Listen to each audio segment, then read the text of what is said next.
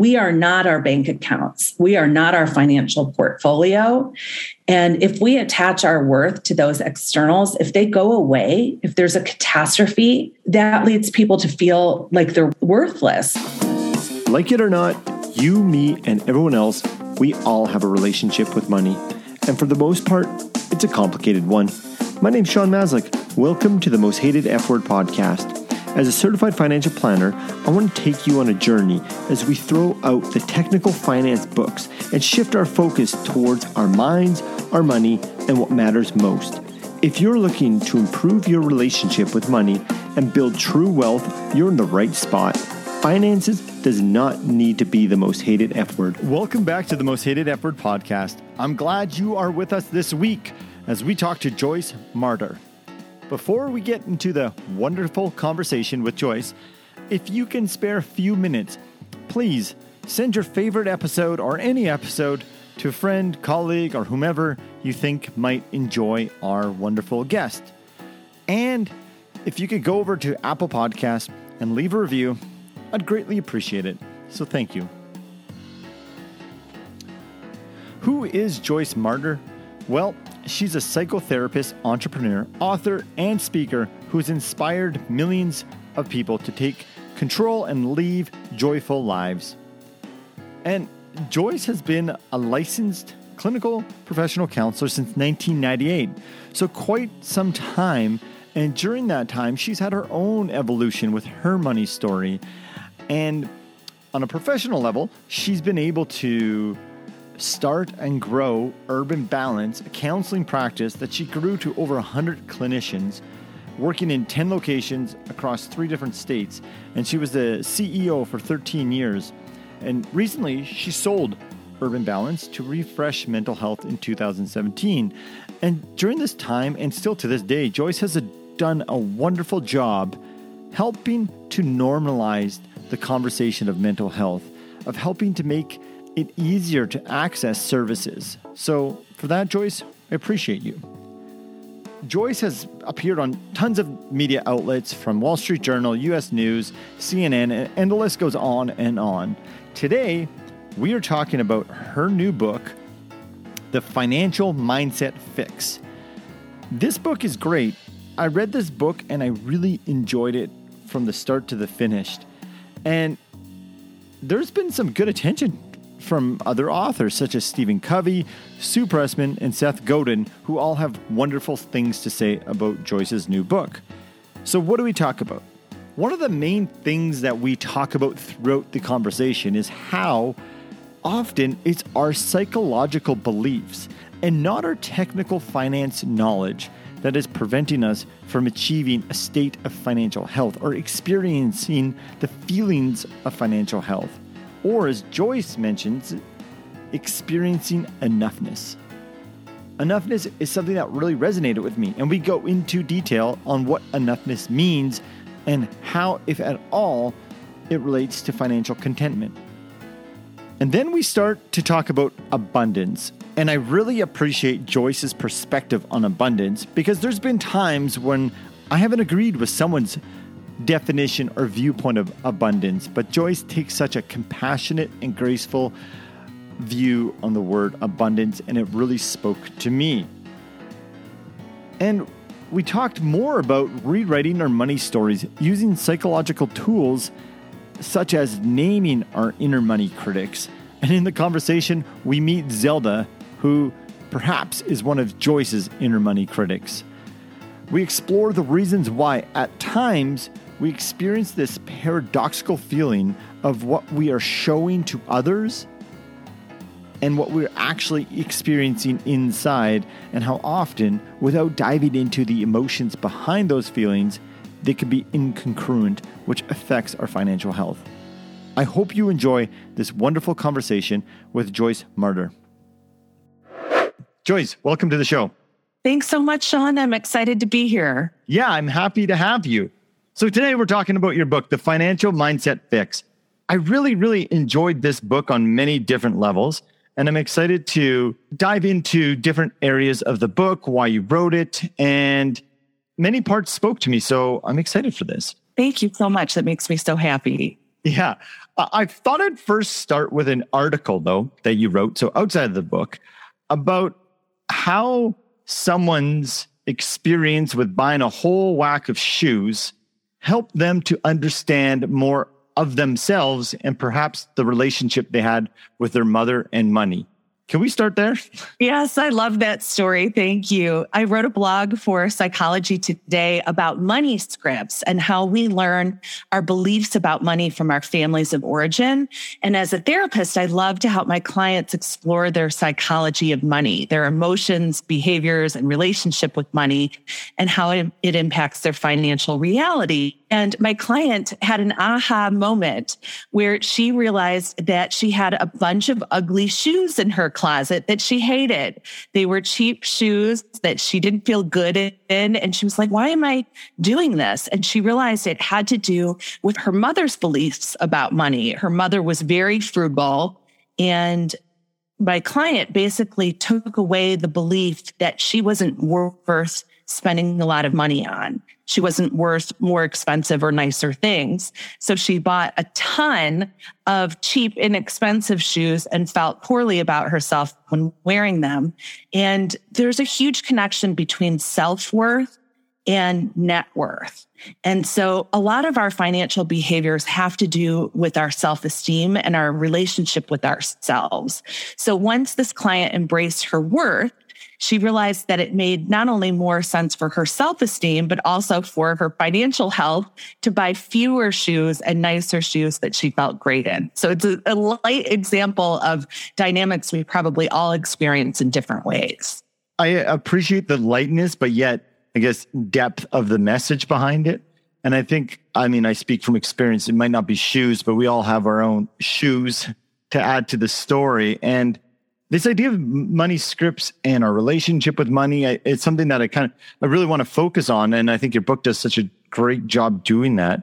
From your experience perhaps personal through your research through your professional work when you said she started working through that to build her self-esteem and that's a big thing self-esteem for people listening we might feel like our, our, our rack of shoes is too big or I try to reframe it or I try to work on those beliefs that are underlying in it and it might work for a week or two, but then uh, Amazon shows up with a whole bunch of more shoes. What would you say to someone who's aspiring to work through these behavioral beliefs that are really, really keeping them stuck? And, you know, to your point of the story, if it goes way back to beliefs that we had with our parents, what would you say to someone who's saying, I'm trying to reduce the shoes, but it's hard? It is hard sometimes to make those lasting changes. And of course, I'm biased as a therapist, but I think we can all benefit from therapy or counseling or some sort of deeper self-reflective practice. My book is a program with practical tools and techniques proven from psychology as well as exercises to help the reader really practice these skills. And just like therapy is a practice. I have a practice of psychotherapy. Mindfulness is a practice. Yoga is a practice. Financial health is a practice. It's not a light switch that you flip. It's a skill that you have to consciously pay attention to and hone and develop. And so I love empowering readers to do just that. As you work through your book, I like how you've laid it out where there's a little therapy session, there's an example, and then the end, there's usually a good actionable step people can take. But as you were saying the word practice, something I do want to say is I can imagine it was nice to have Seth Godin, who wrote the book Practice, blurb your book. So uh, well done there.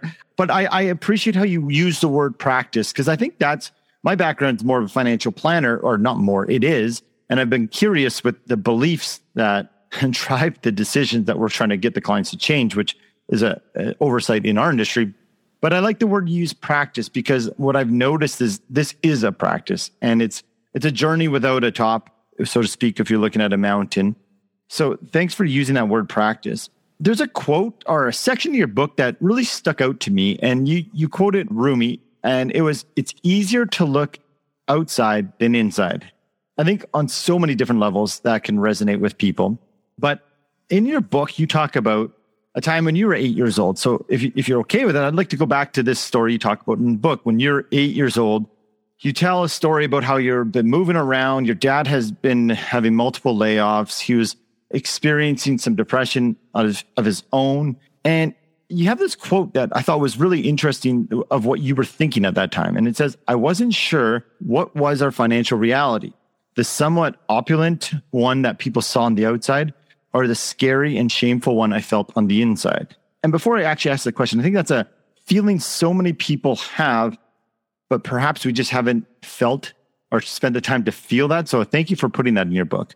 My question is, at what point in your life, if at all, did you realize that the impact of these childhood experiences were actually playing out in your money story as an aspiring adult as you progressed into your career. Yes, absolutely. You brought up so many different layers to that story. And to start with, my father was born during the Great Depression. So he had a lot of financial anxiety and a scarcity mindset. Despite having put himself through college, he ended up getting his MBA from Harvard. He was the youngest division president of General Motors, had a very successful career, but in the automotive industry recession of the 1980s, he was laid off repeatedly and dealt with clinical depression. So much of his self-esteem and self-worth was tied with his work.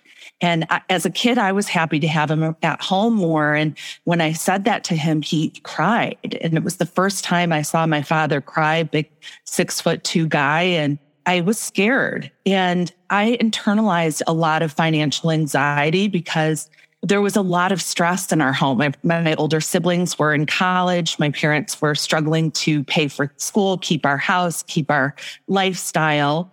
And I learned to sort of not spend money, make myself small, hide purchases. It definitely impacted my feelings of worth and, and stability and security. It also empowered me or motivated me to earn money myself. And my father was a positive example in that way. He was a, uh, he became a, a very successful investor as well. So I come from a lot of privilege that I, I, definitely recognize. And many of my clients have come from very hard financial trauma and that impacts us in different ways. It's really important to honor that. As an entrepreneur, I realized that my self esteem was manifesting in a way where I was putting needs of others before myself in every way. So my clients, my staff, my family, my kids, and I became exhausted and depleted. And I ended up in extreme financial stress. I ended up having a huge amount of debt and I was in cash flow hell. And this was during another recession during uh, 08 when the housing market crashed. And it was terrifying. I dealt with paralyzing financial anxiety, insomnia, panic attacks. And it was then that I chose to emancipate myself from it. I had no other choice. So I practiced what I preach and I used tools that I learned from my clinical training to help me dig out of that crisis and move forward. And those are the tools that I share in my book. I also share a lot of lessons I learned from the wisdom of my clients. And I hope that it helps other people turn the ship around. I'm so grateful to the people who helped me. I think support is a huge aspect of success in life and financially. And I was able to successfully sell the business seven years after this crisis for more money than I dream ever dreamed I would make in a lifetime. I started it with $500 and 50,000 of student loan debt. I had a lien on my home and was successfully able to sell it for millions of dollars. So I believe that anything is possible. If mm-hmm. I can do it, you can too. And I want to support other people in manifesting their dreams personally, professionally, and financially. I appreciate, first of all, you you saying things like I learned to hide, to be small, and also to even just just to self-disclose the difficulties financially, like the crippling anxiety, like to use your words. As a therapist saying those words, I think it normalizes to many people that finances can be at times very crippling. And I think it's it's healthy for people like yourselves to be an advocate to being like it's, you know, I felt it. Other people feel it. And, uh, uh, you know, if we start feeling this, perhaps we can move to the other side. The two things that I just talked about make me think of a quote that I actually had written down. And so we first talked about, you know, that as a child, you were confused on Is it the what people are seeing on the outside of what people or is or should you be showing up what you're feeling on the inside? But then fast forward in your 30s and you have a successful like business, so to speak. I know there's financial anxiety, but on the outside, someone might look at this as a, a successful business, but inside you're you're you're using words like it was financially crippling. The quote I have is sometimes we unconsciously recreate the familiar. We have this situation where you have the inside and outside two different things as a kid, and then it seems like it follows you all the way to the, in your 30s. Can you expand on that that unconsciously recreating the familiar and how can our money scripts tend to do that to us? Sean, you're good. You're an honorary therapist. You just identified my root issue and how I recreated it. You articulated that beautifully. And you're you're absolutely right. It's it's something we do as part of the human condition. And we unconsciously gravitate to roles and relational patterns that we learned in our families of origin and earlier life experiences. So I, I, explain in the book that depending on our birth order and what's going on in our families, we play a role just like you do in any group or any system.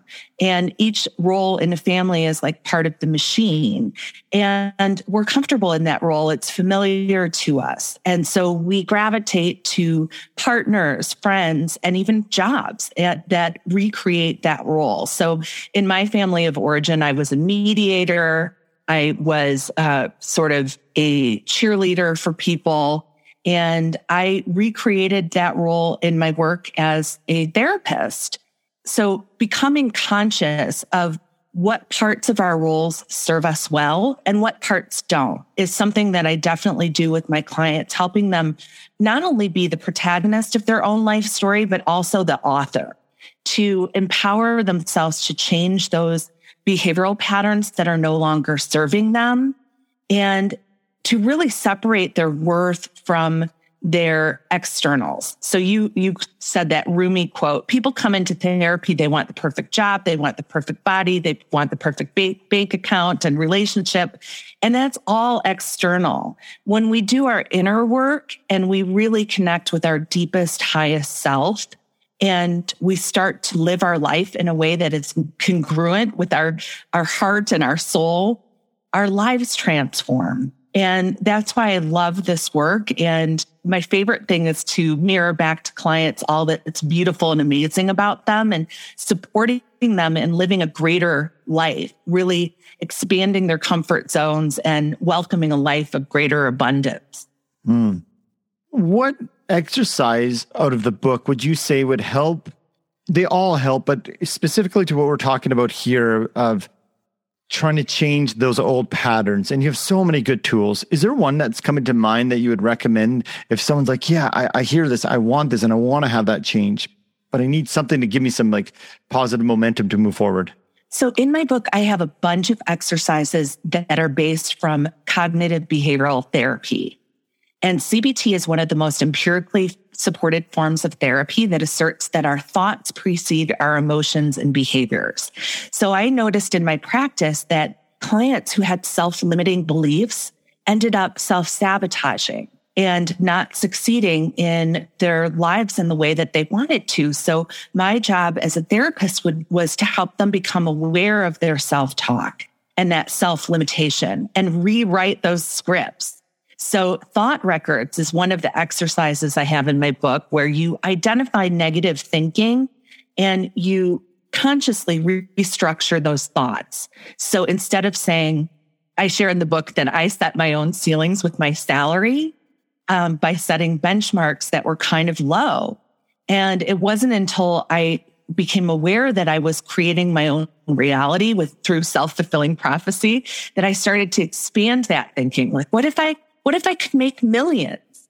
And some of us have beliefs like thinking that money is having money is greedy or selfish that unconsciously stop us from having more. But I come from the mindset that when we have more, we can help more. The thought records were, were I, I remember reading those and the other thing that I thought was neat when you were talking about like CBT in the book and just the, the, the empirical evidence, narrative, I don't know if they were in the same chapter, but narrative psychology. So writing a narrative of what you're aspiring to do, I think is such a a powerful exercise that allows us to start changing the thoughts part. I, I feel like at times, and especially with some clients that I've dealt with, is like, you know, think positive is such a big thing. And in your book, you talk about, you have a section on positivity, and I'm actually doing a master's in positive psychology. And I really believe in the, the science of positive psychology. But um, my question for you is when we're dealing with money or, or anything, when we're trying to change that, the, the behaviors by going into our thinking, like the CBT model, I feel like at times I've seen people who've been able to change the thinking, but the belief hasn't changed. And they get into this like toxic positivity state or this idea of being like, I'm happy, but underneath it's just like the belief is still just dragging them down. Based on your experience, what would you say to someone who's, again, aspiring to do this work of being careful not to just put on a smile? Because I think we can, we know that that actually can harm someone more. But on the other side, it's so powerful to do these positive narrative stories and envision yourself in the future. So I guess my question is how do we find the balance of trying to do these positive exercises and have that positive effect moving forward, but also be mindful we don't want to dismiss that underlying belief? Yes, great question. So I have a chapter about presence, and I'm a big believer in mindfulness practices and our feelings are waves of emotion that we experience in the body. And mindfulness practices like meditation, deep breathing, and yoga get us out of our head and into our body, into a deeper awareness and consciousness.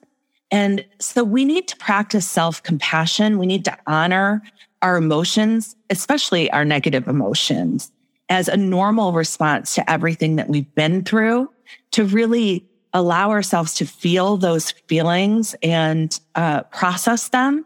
And so, you know, we want to honor and, and embrace the hardships that we've been through and the challenges and maybe some of, some of those deeper belief systems that are difficult to change while also working on the positive thinking. So it, it is really both. And the, the positive thinking allows us to expand what we think is possible. You said the word self compassion there. And as a trained certified financial planner, I've done extensive amounts of training in the technical side of financial planning. And I can't tell you ah, the impact self compassion has had on my financial life, my, fin- my money story, even compared to all the technical things that I know. And that self compassion, I just think is so critical and so hard. And for me, I guess I started to identify the the value of self compassion when I started look working through my own money story and what was my inner child, so to speak, that was holding me small. And it's interesting that in your book you bring up uh, Penny, and, and, I believe that was a, a, a character in your life that you identified to in your early 30s, and it reminded me of my character, who I call Mr. Shy, who was holding me as um, playing small and thinking that he was afraid. And it's, I was really shy as a kid growing up. So he was defending me, but as an adult, he was no longer doing a good job. So can you talk about Penny, who she was and what significance did she have on your financial life? And if so, how did self compassion maybe help nurture her as you grew? Yes. So I think there's two characters. So Penny was what I named my financial life when I was in my 30s and I had an abusive relationship with her. I neglected her. I was ashamed of her.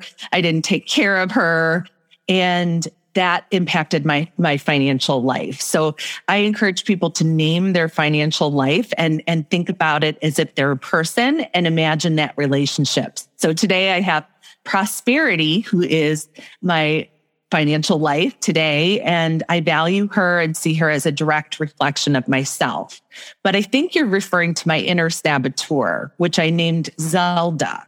So we all have that inner critic who is that voice in our head that puts us down, that has fear based thinking or causes us self limitation.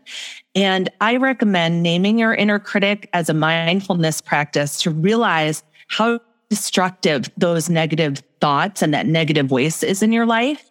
And to choose to separate yourself from that part, to turn down the volume on that part and instead cultivate a different voice, a voice of self compassion And so learning to be your own loving parent and take care of yourself as you would somebody who you love very much.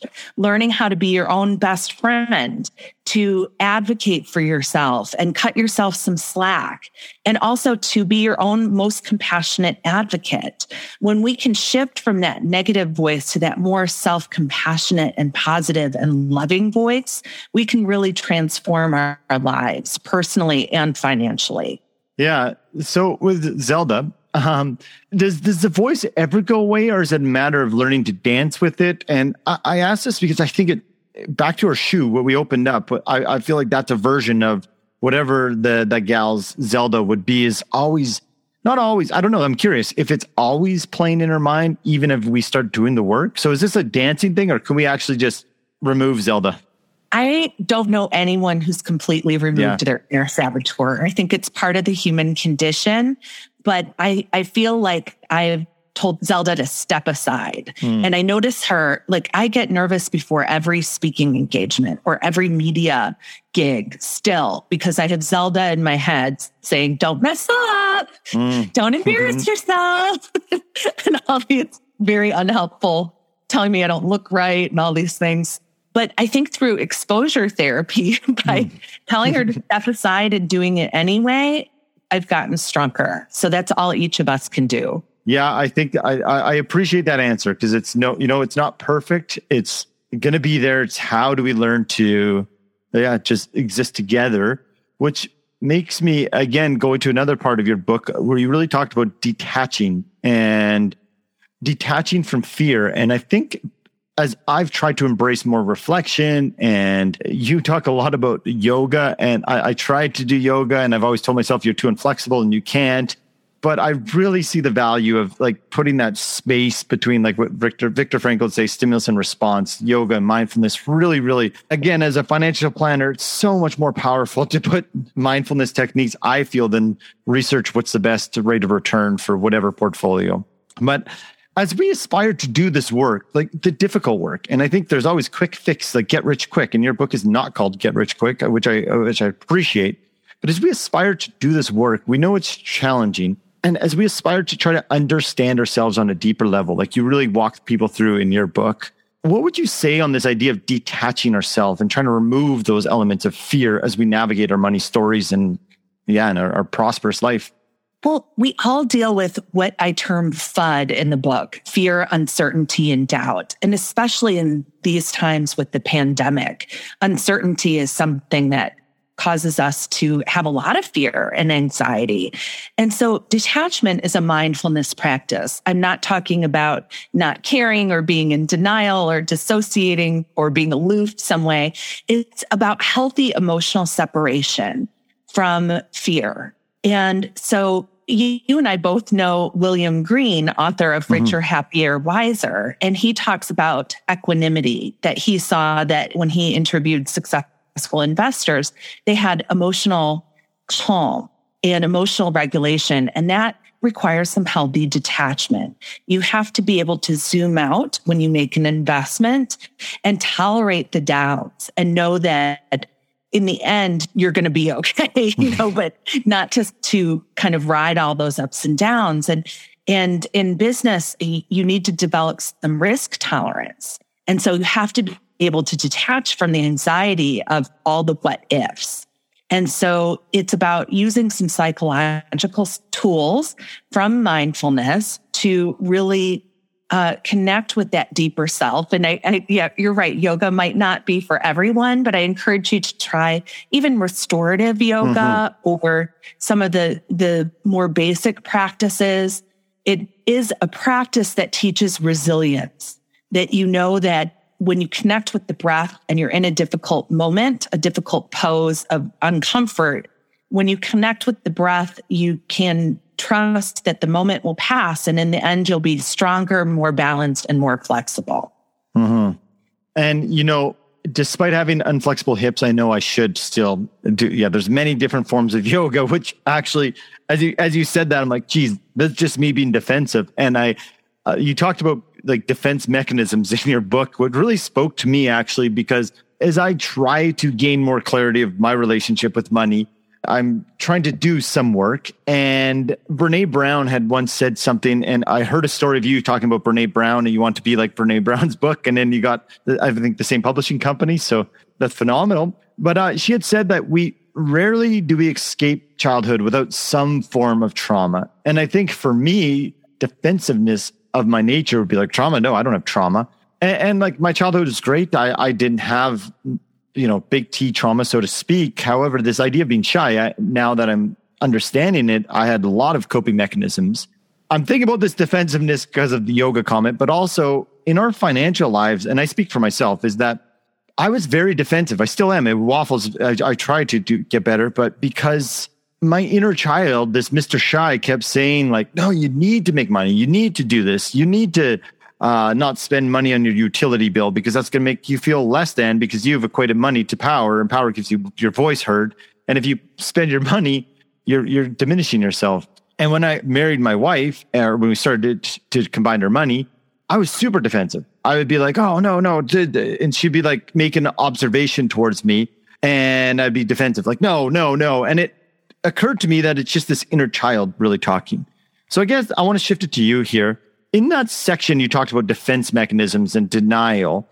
How have you seen it either show up for yourself or your clients impacting our ability to have this or aspire towards this healthy relationship with money? Oh my gosh, denial is probably the most dangerous defense mechanism when it comes to finances. So, so many people stick their heads in the sand, and I did myself. I didn't seek proper business and financial consultation because I was afraid that someone would tell me that my business model didn't work. So I stuck my head in the sand until I was in a dire situation. So denial can cause us fear, or it's a way of dealing with fear that can cause us great financial hardship. And many people don't know what their debt is. They don't know what their credit card balances are. They don't know what their interest rates are. They haven't become financially literate or empowered themselves to take action. They have these negative voices. I had a client who said, I, why should we talk about money? I don't have any, you know? So we have that, those defense mechanisms, rationalization, intellectualization, intellectualization. Sometimes we blame others. We displace our feelings of disempowerment on others and we blame others for our financial struggles. And it sounds like you were dealing with some rigidity, some mm-hmm. psychological rigidity. And when we become defensive, which is normal. We all do. It's part of the human condition, but it, it's letting us know that we're hitting up against something we probably need to pay attention to.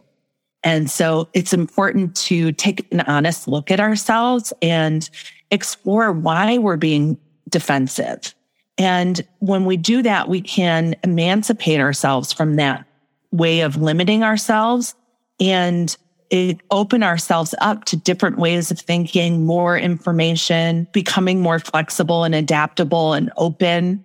And, you know, in terms of spending versus saving, I believe in flow that we want to have healthy flow, like breath and, and love are flows of energy. So is money. And there needs mm-hmm. to be a healthy balance. And we need, sometimes we need to let it go or we need to invest in order for it to come back to us even greater you use the word flow, which uh, I can't remember where I heard this, but someone said, read it somewhere. It's like, you never own money. You just borrow it until it flows out of your pocket. I have two different areas I want to go to, and I'm going to make a decision. Uh, the abundance, actually. So you talk a lot about abundance, and let's start there actually. I got a follow-up question but abundance to you what does that mean in our financial lives in our stories? We try to navigate all these crazy emotions that are attached to our money and the stories we tell ourselves. So to me abundance is a psycho-spiritual word. And the meaning to me of it is living a greater life. Like imagining if you have a light inside of you turning up the brightness to the biggest extent possible, expanding your life. So an abundant life is one where you have mental well-being and you have supported, connected, meaningful relationships. You have a sense of purpose in the world. You have work-life balance and financial prosperity. And when we welcome abundance, it doesn't mean that someone else has less It means that we're generating more and we can lift others up. This scarcity mindset is the opposite of abundance. It's this idea that we have to be competitive over resources and that if we have more, someone else has less. And that gets in our way. So I talk about having an abundance mindset. Uh, scarcity mindset is like the toilet paper thing, mm. where people became competitive over resources out of fear of lack. And abundance is the belief that there's more than enough joy, love, health, happiness, support and money for all of us. And when we have that mindset, we can be collaborative, we can be creative, we can be open, we can be generative. And so I definitely have an entrepreneurial spirit and I believe in, you know, by creating a new company, it creates new jobs. It, it created more services for clients. And so it's a spiritual web of helping not only myself, but, but many, many people who become part of that system, if that makes sense. Mm-hmm. I noticed the the tone in your voice changed when you answered that question to uh, I don't know if it's more excitement, but I, I've heard you talk a lot about it on different interviews I've heard and in your book. And the other word I hear you said multiple times in this conversation and in your book is joy. What's the significance of joy to you, and what does it mean to you? Again, to me, I think that's psycho spiritual. And what I mean by that is if you believe we're mind, body, and spirit, I think so much of our lives is both our mind and our spirit. It's a, the holistic view of success. And joy to me is when you are aligned with your authentic self or your essence and you are celebrating your life and, and expressing your voice and sharing your unique gifts in the world in a way that is meaningful and connecting that that elation that comes with that is a spiritual process. And when we get in that flow state of being ourselves and expressing our gifts, we are manifesting abundance and we're sharing that with others. We become a lighthouse for others to do the same. Yeah. I really appreciate your your answer to that. And there's been times where as I'm saying this, I'm realizing it's my defensiveness coming up, but uh, where I've heard people talk about abundance and I'm like, hmm, what do you mean abundance? And I've never actually asked someone like that. So I appreciate your answer because I, I totally agree with you. And I, I like this idea of it's not like extraction, one take one from another. And now I'm better or like uh, there's not a limited source from what I'm hearing of abundance for everyone. And, and so my question was going to be this, and it might not be a relevant question anymore because I think I've got the answer, but I want to hear your perspective. When we talk about abundance and then this idea of contentment when we look at our financial lives, in my head, what I was preparing this question was like, can I be overabundant, which is actually contrary to being content? But I'm not hearing that anymore. So, but I would like to get your perspective on like the balance of having both contentment and abundance. Yes, that's a wonderful question. So, to me, we are all innately deserving of abundance. And that is on a soul level. Okay. Our ego is our mind's understanding of ourselves. And our ego is what becomes defensive. Our ego is what houses our, our inner saboteur and our essence, our authentic self, our deeper self is our soul or spirit, however you want to look at that. And when we are, are separating from ego and we connect with our deeper essence, we know that we are enough and that we have enough and we experience enoughness. We are not our bank accounts. We are not our financial portfolio. And if we attach our worth to those externals, if they go away, if there's a catastrophe, then that leads people to feel like they're worthless. And 16% of suicides are financially driven, which is devastating.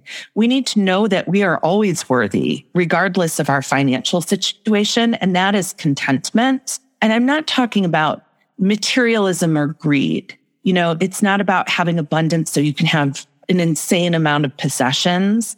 It's about having financial peace and prosperity. And maybe so you can be a philanthropist or give to mm-hmm. charities or do important work in the world, create positive change. So enoughness is a psycho spiritual concept of of contentment, of knowing that you are absolutely okay just the way that you are and anything external is not going to fill you. That's something that comes internally. And in essence, then could that be described as what you're saying abundance? If I have that mentality, it's not necessarily having all this abundant amount of stuff come towards me. Absolutely. I think of a client of mine who is 65. She's disabled. She has not properly saved for retirement. She is one of the best examples of an abundant mindset. And she, mm-hmm. she lives her life. She calls it fierce joy with fierce joy. And she's an incredible trauma survivor. She's so inspiring. She looks at the sky, the clouds, her flowers in her yard, her dog, her healthy body and gives thanks for all of those gifts and, and sees herself as having abundance, even though she doesn't have a lot financially. It makes me think of, uh, I don't know if it's that gal, but someone in your book, I can't remember who, but someone said, I'll have more than, or I have something that you don't have is enough. Yes. Isn't that a good story? Mm-hmm. Maybe just elaborate a little bit on that story for listeners. It's like, what are you talking about? I think we can draw the parallels together, but. Yes. So it's sort of like a parable about two men and one man is very successful and the other man has less financial success. And the less successful man says to the other one, but I have something that you'll never have. And the more wealthy man says, What could that possibly be? And he replies, Enough, which when we feed our egos, we strive for more, more affirmation, more validation, more stuff to tell us that we're important. That's ego driven behavior. But when we are connected with our deeper essence and our deeper worth, we don't have that same need because we're content in who we are. And so again, I believe that when we generate abundance and financial prosperity, it doesn't only help us, it helps others because then we can be of service in a greater way. So I think shifting, you know, some people, when I was interviewed by my publisher, uh, sounds true. Tami Simon interviewed me for her podcast and she said, well, what about people who say, I have enough. I don't need all that. I say, you know, that's, that's fine. That's, if that's your choice. But I think that when we, we grow and expand and we welcome more into our lives, we can help so many more people, our loved ones, our communities and our families and the world around us. So it's really a, I think more compassionate to grow so that you can bring your gifts to others. We're in such a time of struggle right now and we, everyone needs support and help. And if you can give that, what an amazing gift. Mm-hmm. Your stories is reminding me of myself because I'm listening to it, but I feel that my ego is taking over this conversation by wanting to say something, but I'm going to let him do his thing. So my background, I'm a financial planner. I, I hired a business coach like five years ago because now what I realized, my ego wanted to continue to be to grow, and, or like uh, the external world and to Rumi's thing. Wanted I want that to grow so that it made my inner money child feel heard and seen and valued because people are like, oh wow, uh, look what you're doing. Oh, look how busy you are. And another thing you touch on the book is busyness. And oh, that spoke to me. And I was always busy because I was being busy doing things so I didn't have to feel things.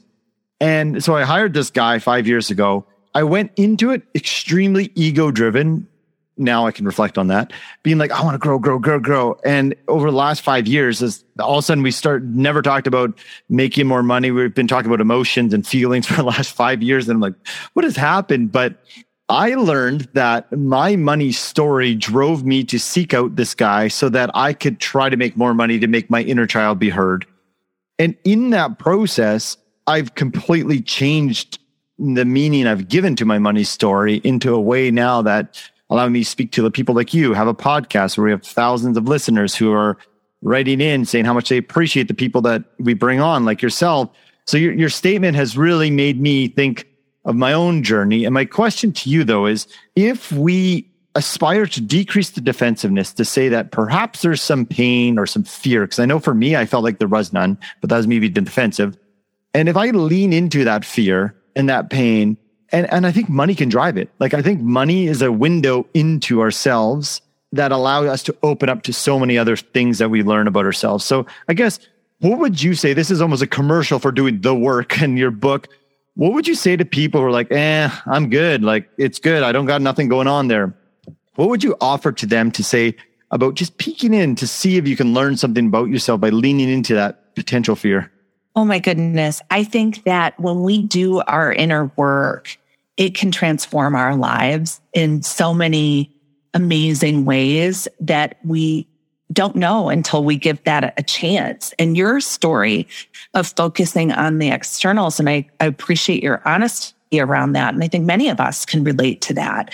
It reminds me what financial planner and advisor Suze Orman said. And she said that she noticed in her practice that self worth leads to net worth, but that net worth does not lead to self worth. I thought that was interesting. And I've found that to be true that when we embrace our inner worth, we welcome this greater prosperity. But if we do it the other way around, like you were doing it, it's never enough because that's ego driven.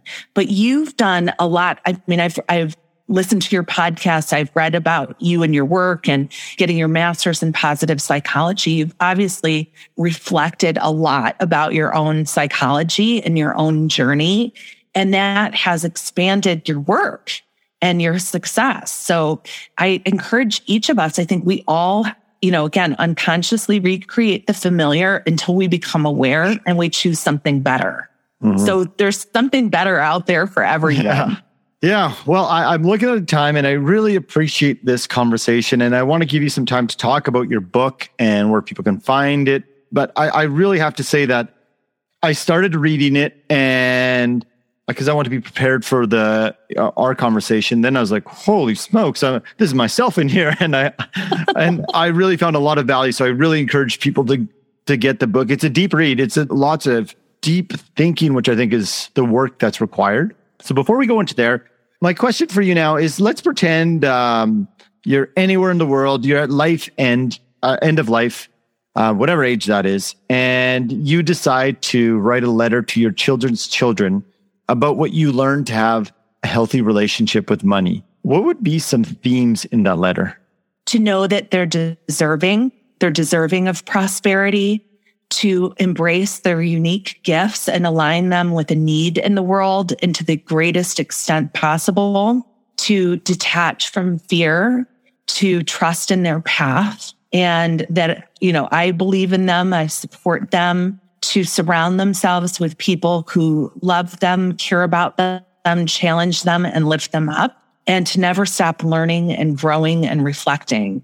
We evolve. And I believe that evolution, continues until we, we pass. And it's a journey and one to take very, very seriously life is such a gift and, and to not mute yourself or live a smaller version of your life that you deserve that abundant life. Hmm, thank you. That detaching fear. Oh, it, it speaks to me. And I, I appreciate. You're saying not like removing fear or eliminating fear. It's detaching, let them coexist individually. Well, thank you so much. Yeah, what would you say to listeners about your book, about the work you're doing? Where can people find you?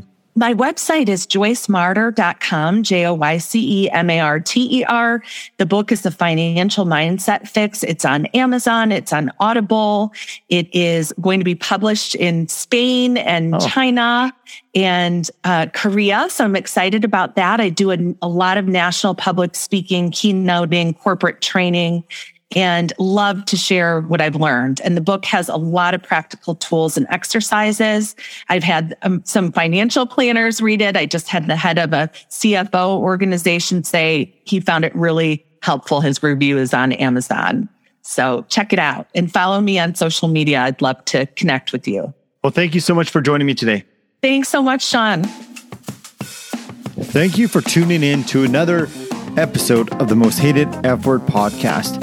I really hope you're enjoying these episodes as much as I am. Until next week, have yourself a good one.